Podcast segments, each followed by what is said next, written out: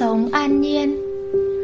Ta vẫn thường nói mong muốn có một cuộc sống cân bằng, nhưng ta không biết rằng cuộc sống cân bằng không phải là một thứ bên ngoài cân bằng, mà nó phải xuất phát từ chính sự cân bằng trong tâm của chúng ta.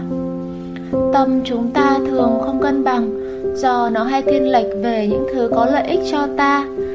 Khi ta chỉ nghĩ cho riêng mình thì lợi ích của ta sẽ bị xung đột với lợi ích của người khác, tạo ra những mâu thuẫn xung đột với người khác, từ đó tạo ra các vấn đề từ nhỏ đến lớn. Những xung đột đó khiến cho ta không thể hòa hợp được với môi trường xung quanh. Một tập thể mà mỗi người đều ích kỷ, chỉ nghĩ cho riêng mình, thì tập thể đó không thể kết nối được, nên cũng không thể phát triển được một công ty được thành lập ra với mục tiêu là để đưa về lợi nhuận cho chủ đầu tư, thì công ty đó không thể phát triển lâu dài được. Bởi vì đó là mục đích, ích kỷ của mỗi chủ doanh nghiệp, thiên lệch cho lợi ích của người này. Nó ắt sẽ có sự va chạm lợi ích của người khác.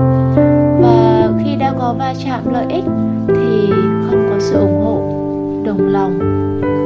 Một doanh nghiệp nếu muốn được phát triển lâu dài thì tầm nhìn và sứ mệnh của nó phải vượt lên trên cả mong muốn cá nhân của một người nào đó. Lúc đó, sự kết nối của những người trong một công ty không chỉ là một khối cầu, mà nó còn là khối cầu đi cùng về một hướng đúng đắn, gần với chân lý.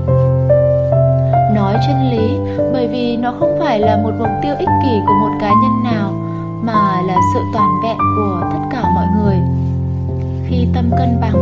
Chúng ta thường nhìn mọi sự vật như đúng bản chất của nó. Nhìn năng lực bản thân mình đúng như năng lực của mình có. Nhờ đó, xác định được chuẩn, kỳ vọng đúng đắn, phù hợp. Khi tâm cân bằng, ta biết năng lực của mình đến đâu và kỳ vọng vừa đủ, nên không tạo ra các vấn đề không có căng thẳng hay không có mâu thuẫn với người khác. Như vậy chỉ đơn giản bằng việc không tạo thêm các vấn đề. Chúng ta có nhiều thời gian hơn để tập trung, tăng năng lượng và hoàn thiện phát triển bản thân. Từ đó, năng lực chúng ta được nâng cao, kết quả càng ngày tốt đẹp mà không cần đến quá nhiều áp lực, căng thẳng.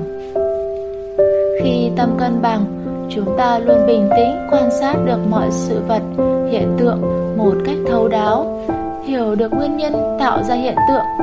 Lúc đó, nhìn người, ta nhìn thấy cả nỗi khổ của bên trong họ. Ta hiểu được những khó khăn mà họ đang gặp phải. Để từ đó, ta có thể hiểu và cảm thông cho họ hơn. Khi chúng ta hướng tâm mình đến việc thấu hiểu và giúp đỡ người khác, tự chúng ta sẽ hòa hợp với người khác mà không cần lý do hay lợi ích nào từ bên ngoài.